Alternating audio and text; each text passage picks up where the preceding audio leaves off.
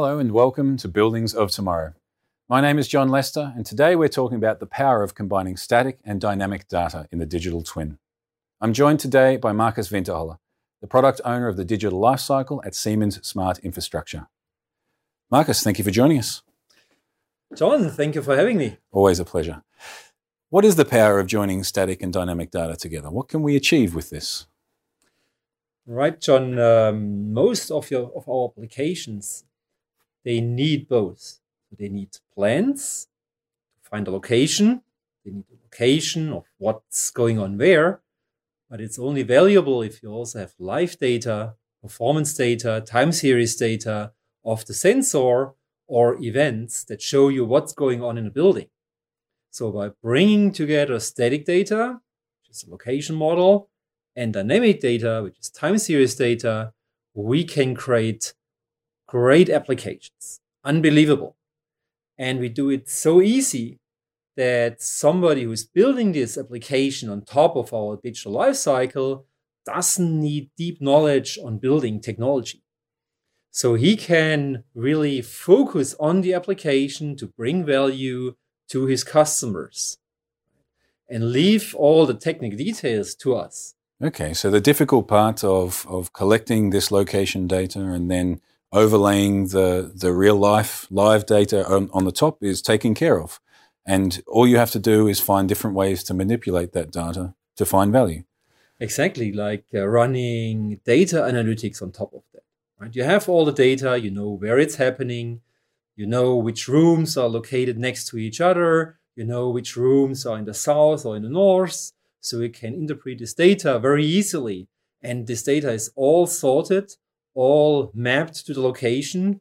So the analytics part can be really focused on training neural network, creating new algorithms, doing the fancy stuff, okay. right? While we are doing all the technical basics. So you're doing the hard work, and someone uh, else gets sure. to do the fun stuff. Yeah, they they uh, all the fun goes away, and we are sweating out there.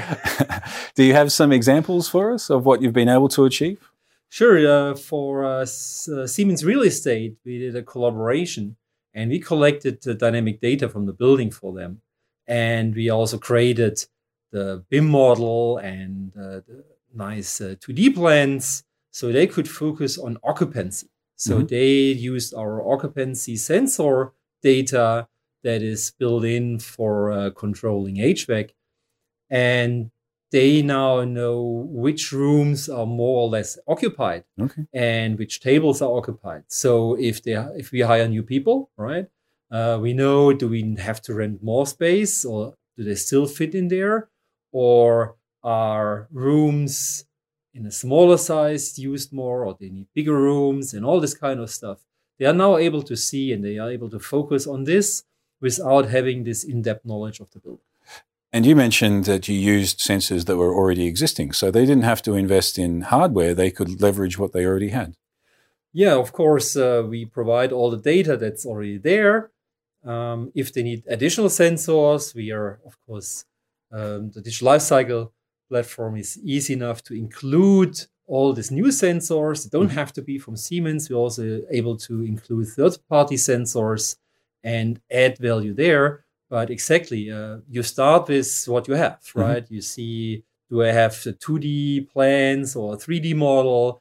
And you start from there. And then if you need additional sensors or additional information on the building, uh, somebody has to build this up. And then you feed this back into the digital life cycle, and the digital twin of the building is growing and growing and growing.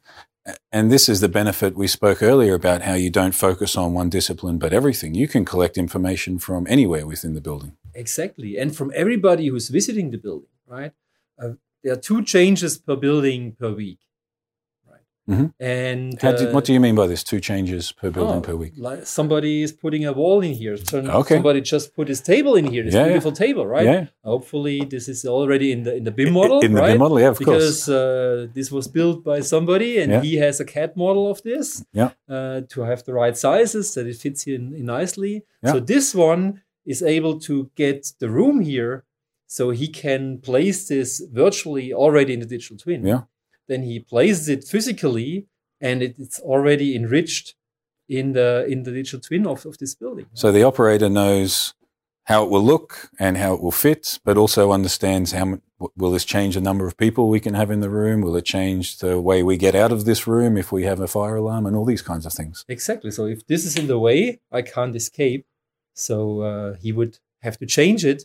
And what's the way to find out that some, something is blocking uh, our our escape route? It's by looking at a digital twin. So we can run simulations, evacuation simulations there. Okay. So this is just another use case.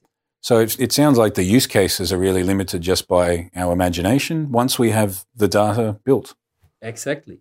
And there's so so many different disciplines visiting every data building. They see what is changed, what is built in or removed, or a room that was designed as an office space is now should be used as a lab. So we need to think of uh, what else do we have to change in there, right? Uh, do we have to change the HVAC? Do we have to change the fire system?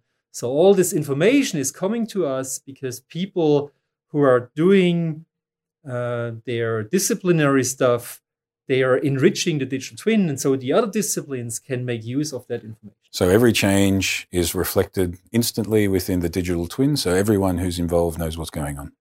Right. Perfect. Thank you very much for your time. Thank you very much, John. And thank you all for joining us on Buildings of Tomorrow. Please like, comment, or share on this episode, and also subscribe to us here at this channel. We'll see you again soon.